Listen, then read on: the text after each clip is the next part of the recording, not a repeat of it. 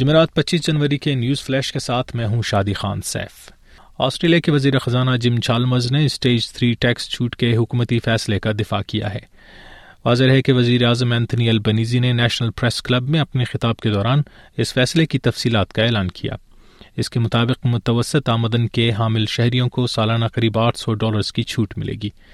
Channel news سے گفتگو میں وزیر خزانہ جم چالمرز نے کہا کہ کہ وہ جانتے ہیں اس فیصلے کے رد عمل میں مختلف آرا سامنے آئیں گی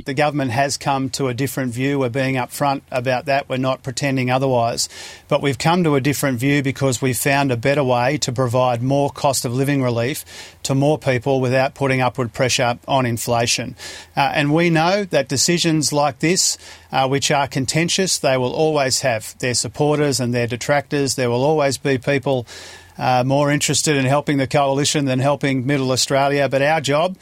is to take right right decisions for reasons. Australia Day سے ایک روز قبل ریاست وکٹوریا میں کپتان کک اور ملکہ وکٹوریا کے مجسمے مسخ کرنے کے دو واقعات رپورٹ کیے گئے ہیں پولیس حکام کے مطابق ان واقعات کی چھان بین کی جا رہی ہے وکٹوریا کی پریمیئر جسنٹا ایلن نے کہا ہے کہ ان مجسموں کی دوبارہ ترمیم کی جائے گی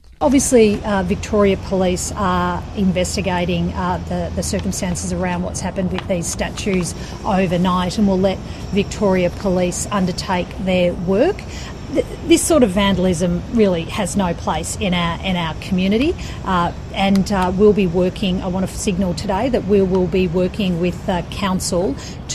repair reinstate the the the statue, statue St Kilda been vandalised overnight. ریاست کوئنز لینڈ میں سمندری طوفان کیرلی کے باعث شدید باد و باران کا خدشہ ظاہر کیا جا رہا ہے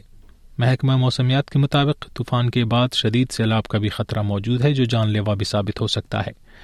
ٹاؤن ضلع کے علاقے میں موجود لبرل پارٹی کے ایم پی فل تھامسن نے اسکائی نیوز کو بتایا کہ یہاں کے باشندے بچاؤ کی کوششوں میں مصروف ہیں پیپل آرٹرگل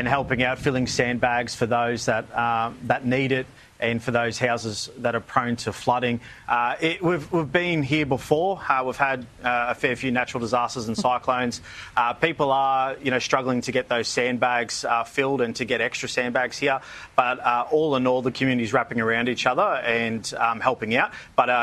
ون ڈیٹس ویلز میں حکام نے لانگ ویکینڈ کے دوران شاہراہوں پر سفر کرنے والوں کو احتیاط برتنے کا کہا ہے شاہراہوں پر سفر کرنے والوں کو کہا گیا ہے کہ گرم موسم اور شدید ٹریفک کے باعث احتیاط سے کام لیں رواں برس کے ابتدائی تین ہفتوں کے دوران اس ریاست میں ٹریفک حادثات میں قریب بارہ افراد کی موت ہو چکی ہے روسی وزیر خزانہ سیرگئی لافروف نے اقوام متحدہ کی سلامتی کونسل کا ہنگامی اجلاس طلب کیا ہے انہوں نے الزام عائد کیا ہے کہ یوکرائن نے جان بوجھ کر ایک روسی فوجی طیارہ مار گرایا ہے جو یوکرائنی فوجیوں کو قیدیوں کے تبادلے کے لیے لے جا رہا تھا about the downed IL-76 military transport aircraft and the reasons why the Ukrainian side committed this criminal act, we are now establishing the facts. The first messages that came out were that immediately after the plane crashed, after being fired at from anti-aircraft guns, the Ukrainian side announced its next victory, another victory for the valiant armed forces of Ukraine. انہوں نے اس عمل کو Ukraine کی جانب سے ایک جرم کے برابر قرار دیا ہے جمعرات پچیس جنوری کا نیوز فلیش آپ نے سنا شادی خان سیف کی زبانی